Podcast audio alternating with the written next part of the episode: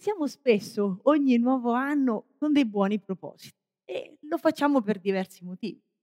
Magari perché abbiamo eh, deciso di raggiungere nuovi obiettivi, magari perché eh, vogliamo che questo nuovo anno sia migliore del precedente, o forse perché abbiamo bisogno di migliorare alcuni aspetti, alcune aree della nostra vita e quindi vogliamo metterci al lavoro con dei buoni propositi. Oppure ancora presi dall'entusiasmo, nuovo anno, nuovo inizio, sì dai, iniziamo con dei nuovi buoni propositi. Quanti di voi hanno già fatto buoni propositi o scritto, appuntato per questo nuovo anno? Quanti di voi sono già rimasti indietro? No, Ivan, tu sei un superstite allora. Quanti di voi non ci hanno nemmeno provato? Vi dico cosa ho fatto io questo, questo anno. Avevo, uh, ho pensato a tre buoni propositi. Non ve li dico perché se poi le cose non riescono.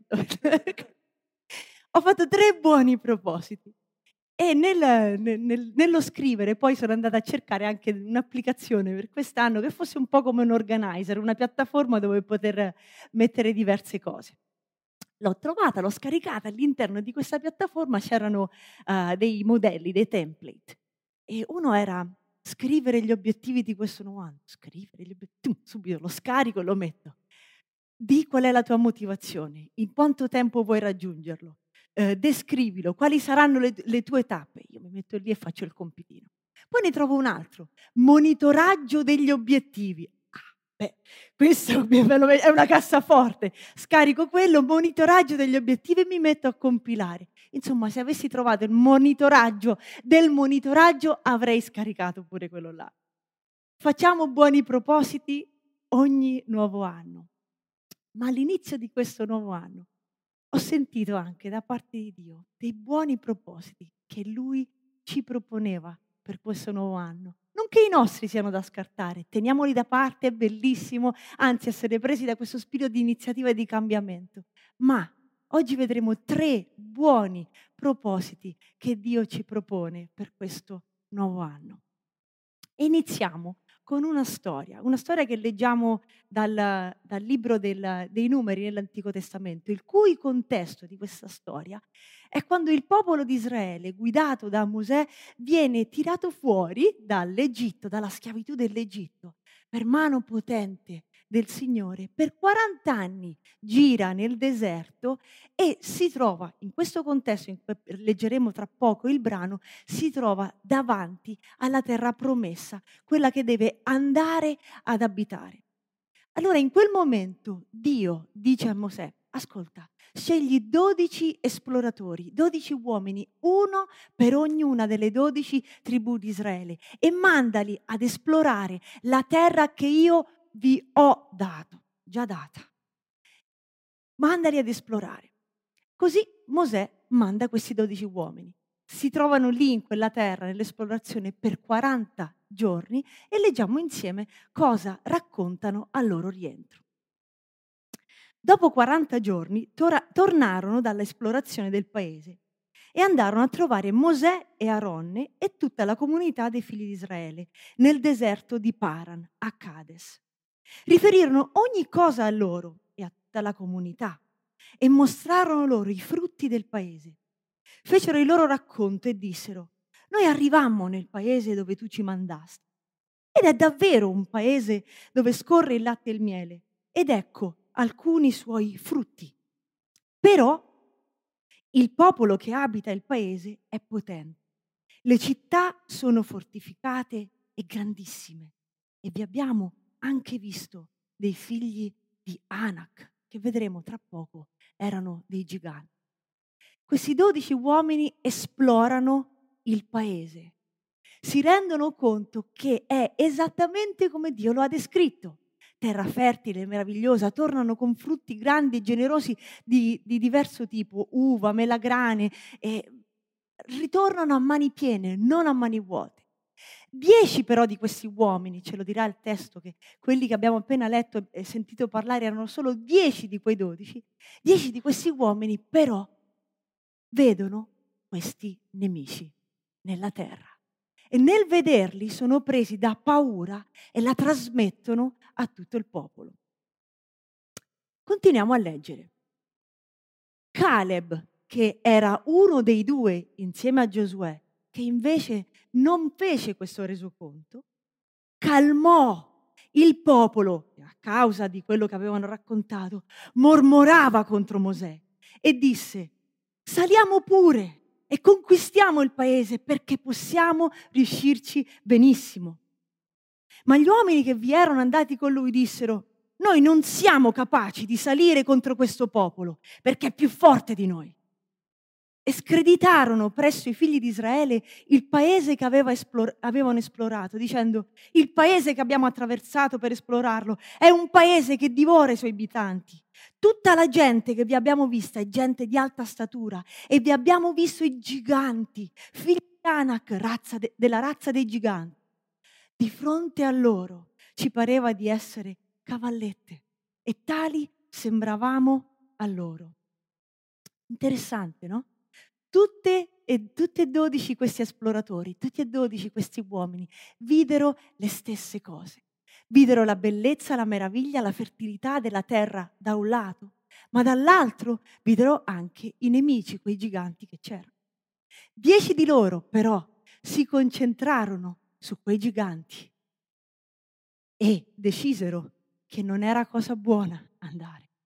Due di loro, Giosuè e Caleb, invece, videro i giganti, ma tennero ferme e strette le promesse di Dio.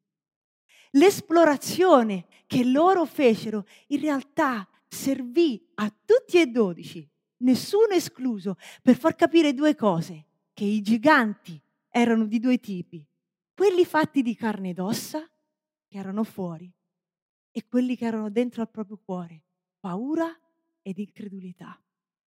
Anzi, se vogliamo, i giganti in carne e ossa furono il mezzo che Dio usò per portare alla luce la paura e l'incredulità che era dentro i loro cuori. Immaginiamo quanti pensieri avessero affollato la vita eh, e le menti di, que, di, quegli uomini, soprattutto di quei dieci. Perché Dio ci ha permesso di, di venire qui? Adesso entreremo nella terra e saremo distrutti. Dio si sta prendendo gioco di noi? Quanto questa storia è vicina alle nostre storie, alla nostra vita. Abbiamo appena iniziato l'anno con festeggiamenti. Se ci pensate, tutto il mondo accoglie l'inizio del nuovo anno con spumante, con canti, con feste, con eh, fuochi d'artificio, baci, abbracci, sorrisi, speranza. Lo iniziamo spesso promettendo cose a noi stessi e promettendo cose a Dio, anche con un cuore sincero. Ad un certo punto però incontriamo giganti, più o meno grandi, più o meno brutti, nel cammino dell'anno. Circostanze inattese, difficoltà, sfide, ostacoli, anche quando stiamo andando nella giusta direzione. E quando li incontriamo succedono due cose. Iniziamo a dubitare e ad avere paura. E la paura sembra avere una voce più grande di quella di Dio. E il dubbio e l'incredulità iniziano a mettere radici dentro di noi così forti che badate bene cosa facciamo. Razionalizziamo i motivi per cui le cose non, le po- non possono avvenire.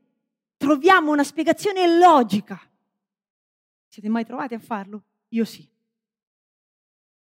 Ma come i giganti non erano stati lasciati da Dio nella terra per distruggere il popolo, così le circostanze che incontreremo quest'anno non saranno permesse da Dio per distruggerci, ma per far venire fuori delle cose dei nostri cuori che Lui vuole cambiare e guarire. Così le circostanze diventano quel mezzo con cui Dio opera nei nostri cuori. Perciò dove c'è paura, lui metterà coraggio. Dove c'è incredulità, lui metterà fede. Ma per farlo abbiamo bisogno dei giganti, di Dio e della fede. Quali sono i tuoi giganti? che volto e che nome hanno. Io conosco alcuni dei miei. Quali promesse l'anno scorso abbiamo solo guardato da lontano perché dentro di noi paura ed incredulità ci hanno fermato? Quali degli esploratori ti rappresenta di più oggi? Con quale ti vuoi identificare per il 2019? Sono convinta nel mio cuore che Dio ci stia chiamando individualmente e come comunità quest'anno a credere come non abbiamo mai creduto prima, ad afferrare le promesse che Lui ci ha dato, a crescere spiritualmente, caratterialmente, relazionalmente, come uomini e come donne, permettendo alle verità di Dio di diventare realtà dentro di noi attraverso il possesso della fede che se ne appropria. Sono convinta che il Signore ci stia chiamando a predisporci a questo anno sapendo che ci saranno giganti più o meno piccoli, ma che le promesse non sono spaventate da quei giganti e che non sono minacciati da quei giganti se noi continueremo dentro il nostro cuore a credere che colui che ha promesso è fedele da mantenerlo. Sono convinta che il Signore voglia farci capire ancora di più che non è nelle nostre forze che ce la faremo, ma è proprio afferrando le sue promesse. Cioè i giganti ci devono spaventare in qualche modo così che noi afferriamo le sue promesse e lasciamo andare le nostre forze. Ci sta chiamando a possedere, il senso più nobile di questa parola, le cose che ci ha già dato. L'unica differenza che Caleb e Giosuè avevano rispetto agli altri dodici esploratori, sapete qual era? La fede. Avevano visto tutti la faccia di quei giganti? Non è che Caleb e Giosuè non li avevano visti. Tutti avevano sperimentato le stesse cose. Ma Caleb e Giosuè, anziché fermarsi, furono disposti a correre verso le loro paure con nelle mani e nel cuore le promesse di Dio. Perciò il primo buon proposito che Dio ci mette davanti quest'oggi è questo, lo vediamo insieme. Andiamo avanti con audacia. E per me l'audacia è più del coraggio, no? Avrei potuto dire andiamo avanti con coraggio, andiamo avanti con audacia, cioè con eh, le, il desiderio di chi vuole andare incontro a prendere ciò che Dio ci ha già dato. La terra era già stata promessa. Loro dovevano prenderne possesso pienamente. Per la fede di quei due, Giosuè e Caleb, tutto il popolo entrò poi. Se leggiamo eh, il libro di, di, di Giosuè, alla fine vediamo che tutto il popolo entrò perché due di loro decisero di credere a Dio e non a quello che vedevano.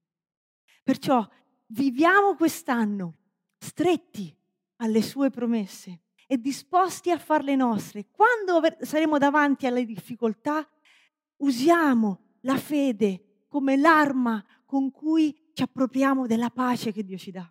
Quando siamo davanti alle opportunità, usiamo la fede con, per andarle a prendere, per audacemente farle nostre.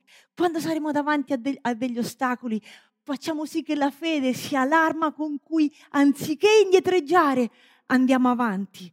Quando siamo davanti alla paura, non rimaniamo fermi. La ritirata non è un'opzione, ma è la corsa. È la corsa. Il momento in cui le promesse più ci servono, se ci pensate bene, è quando Dio ci permette di sperimentare le difficoltà. Un po' come nel matrimonio, se ci pensiamo, no? Quando è che ci facciamo, perché si, si fanno le promesse nel matrimonio? Perché quando arrivano le difficoltà le promesse reggono. è così con Dio. E se ci pensiamo bene, è Dio che si lascia mettere alla prova da noi. Perché? Perché se noi crediamo alle sue promesse le sue promesse non funzionano, il problema ce l'ha Dio con noi che ha promesso. Perciò come sceglierai di predisporti, come sceglieremo di predisporci a quest'anno? Non rimaniamo fuori dalle promesse di Dio per la nostra vita, dalle cose che Lui ha in serbo per noi quest'anno. Non rimaniamo fuori, ma non solo, non rimaniamo neanche indietro. Perché ci sono cose nella nostra vita che ci fermano, che soffocano la nostra crescita. E sono cose di vario genere, possono essere rimorsi, fallimenti, sensi di colpa, mancanza di perdono, ferite, ma anche apatia, indifferenza, amarezza, invidia, gelosia. Quando queste cose pesano sul nostro cuore, il nostro cammino subisce una battuta di arresto. Ci fermiamo e rischiamo di rimanere indietro. E come possiamo riconoscere se nella nostra vita ci sono cose come queste? Per esempio quando vediamo che nel nostro carattere non c'è una crescita, quando ci accorgiamo che non stiamo cambiando, oppure quando ci accorgiamo che siamo particolarmente suscettibili a ogni forma di correzione o di suggerimento, oppure quando ci rendiamo conto che il nostro cuore non sente quella necessità di cambiare, quel sano disagio dentro di noi. Ah no, mm, mamma mia come ho risposto male. Oh no, vorrei desiderare Dio, non, non lo sento dentro di me, ma lo voglio. Quando vediamo che c'è una sorta di apatia, di, di acque che stagnano, significa che c'è qualcosa nel nostro cuore, o un peso o un peccato di cui dobbiamo liberarci. Riconosci qualcuna di queste cose nella tua vita? Io sì. Io sì. E la conseguenza è proprio questa, che anziché andare avanti, rimaniamo indietro. E continuiamo a vivere, ma costruendo attorno a quelle cose che diventano un po' come roccaforti. Leggiamo insieme quello che scrive l'autore della lettera agli ebrei. Anche noi dunque, poiché siamo circondati da una così grande schiera di testimoni, deponiamo ogni peso e il peccato che così facilmente ci avvolge e corriamo con perseveranza la gara che ci è proposta, fissando lo sguardo su Gesù, colui che crea la fede e la rende perfetta. Per la gioia che gli era posta dinanzi, egli sopportò la croce disprezzando l'infamia e si è seduto alla destra del trono di Dio. Le persone a cui l'autore di questa lettera sta scrivendo stavano vivendo difficoltà di vario genere. Tutte facevano capire loro che la loro fede aveva un prezzo, il prezzo della vita in alcuni casi, il prezzo del cambiamento in tanti altri. E questo iniziava a pesare loro, perché c'erano ostacoli di dentro e di fuori, per cui era difficile andare avanti. E così rischiavano di rimanere indietro, di non proseguire la loro corsa. Allora l'autore di questa lettera scrive incitandoli, se leggiamo il capitolo 11, fa un lunghissimo elenco di persone che vissero per la fede non con facilità, ma che ce la fecero e vissero per la fede. Alla fine di questo capitolo dice, scrive queste cose. Circondati da questa nuvola di testimoni, chi è andato prima di noi? Voi correte la stessa corsa, deponendo i vostri pesi, deponendo i vostri peccati. Come? Alzando lo sguardo e guardando Gesù, colui che soffrì le cose che io e te stiamo soffrendo, anche di più, ma che finì la corsa perché io e te potessimo finire la nostra. Continua allora poco, pochi versi dopo dicendo, perciò rinfrancate le mani cadenti e le ginocchia vacillanti, fate sentieri diritti per i vostri passi, affinché quello che è zoppo non esca fuori di strada, ma piuttosto guarisca. Cosa si è rotto? Dentro di te. Cosa è storto? Quale strada hai preso che devi correggere? Oppure se questo ancora non è la tua situazione, quando e se capiterà quest'anno, quale sarà la tua reazione, la mia reazione? Dio ci dice, non fermarti, rimettiti in piedi, deponi pesi e peccati e riprendi la corsa guardando a me, Cristo, autore e compitore della tua fede. Perciò le cose che viviamo saranno quelle che formeranno il nostro carattere. Perché? Perché immaginate, siamo stati creati e salvati per assomigliare più a Cristo e al suo carattere. E come mai riusciremo ad assomigliare se non abbiamo nulla da cambiare? Se fossimo già perfetti, probabilmente saremmo già tutti in cielo. Perciò significa che abbiamo bisogno di sperimentare la delusione per capire cosa significa il perdono, le ferite per capire cosa significa imparare ad amare coloro che non ci hanno amato quando ci hanno ferito.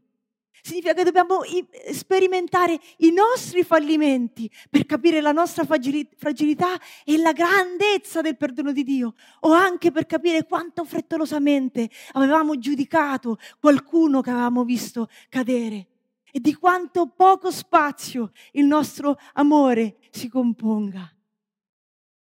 Abbiamo bisogno di queste cose non per fermare la nostra corsa, ma per ritrovarci in modo ancora più grande nella sua grazia, nella sua salvezza che è piena e ripartire. Ogni cosa che viviamo diventa quindi, se la lasciamo nelle sue mani, se non permettiamo a queste cose di fermarci, diventa un potente agente di cambiamento che lo Spirito Santo userà per formare il carattere di Cristo nei nostri cuori. E questo è il nostro secondo buon proposito che Dio ci mette davanti per quest'anno. Ovunque sarai, ovunque saremo, ripartiamo con umiltà. Ripartiamo con umiltà. C'è una, un fratello che non c'è più, ma eh, uno scrittore di un devozionale che vi consiglio, si chiama Il mio impegno per l'Altissimo. Lui eh, si chiama Oswald Chambers e una volta mi colpì questa sua frase, che le verità di Dio diventano reali dentro di noi solo attraverso la crisi.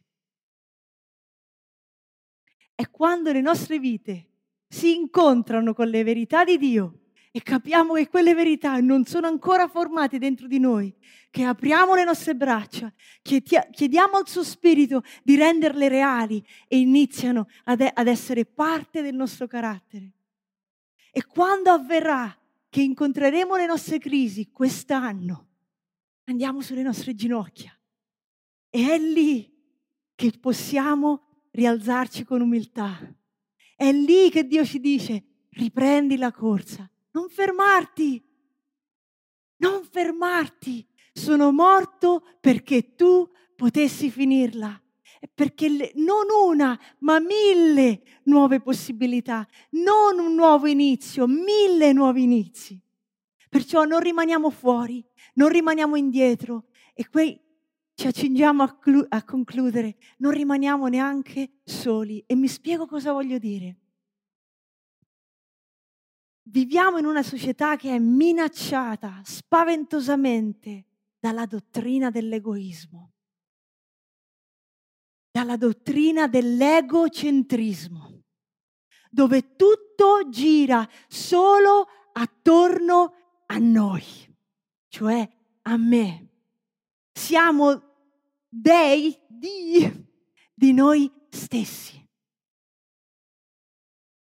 E questo ci rende sempre più aridi e sempre più immaturi. Sempre più aridi perché non abbiamo spazio per la crescita. Sempre più immaturi perché siamo così suscettibili che nessuno può dirci niente. Misuriamo le cose così facilmente soltanto a misura di quello che è il nostro io o, o il nostro bene o quello degli affetti più stretti che abbiamo vicino. Le parole mio e io invadono selvaggiamente il nostro linguaggio e tristemente dico, noi come credenti, me per prima. Ma se non siamo noi che professiamo la fede, che abbiamo detto che Cristo ci ha amato così tanto, da perdonare tutti i nostri peccati, a uscire dalle tende dell'io e del mio. Se non inizia da noi questo cambiamento, chi sarà a portarlo? L'Apostolo Giovanni scrive questo nella sua lettera. Carissimi, amiamoci gli uni gli altri perché l'amore è da Dio e chiunque ama è nato da Dio e conosce Dio. Chi non ama non ha conosciuto Dio, perché Dio è amore. In questo si è manifestato per noi l'amore di Dio, che Dio ha, ma- ha mandato il suo figlio unigenito nel mondo affinché per mezzo di lui vivessimo. In questo è l'amore, non che noi abbiamo amato Dio, ma che Egli ha amato noi e ha mandato suo figlio per essere il sacrificio propiziatorio per i nostri peccati carissimi, se Dio ci ha tanto amati, anche noi dobbiamo amarci gli uni gli altri. Questo è il modello che noi abbiamo, un amore sacrificale, un amore che implica il sacrificio non dell'altro, il mio. È basato sul fatto che c'è più gioia nel dare che nel ricevere. È un amore vero che allora ci matura. Un buon esempio ci è dato da, dall'amore dei genitori verso i figli. Quante volte i figli, soprattutto da bambini, fanno capricci, um, non rispondono ai genitori come i genitori vorrebbero, eppure il genitore non è che rimane piccato. Adesso non ti amo più, perché tu non mi hai ubbidito, perché tu non mi ami come ti amo io, perché è difficile che un figlio ami come ama un genitore. E questo ci aiuta a capire tanto la dimensione dell'amore di Dio per noi. Siamo stati chiamati a vivere una vita Cristo-centrica, non io-centrica. Il che significa che siamo invitati ogni giorno dal nostro Signore a chiederci cosa farebbe Gesù al posto mio, come amerebbe Gesù, cosa direbbe, qual è il paradigma che domina i nostri pensieri, i tuoi pensieri. Quando facciamo le nostre scelte, quando fai le tue scelte, al bene di chi per primo stai pensando?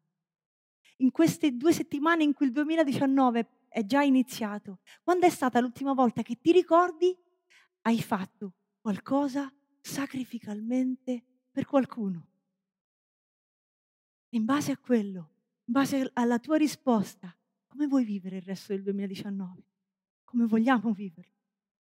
Quest'anno usiamo i nostri doni, i nostri talenti, il nostro tempo, il nostro denaro, la nostra lingua,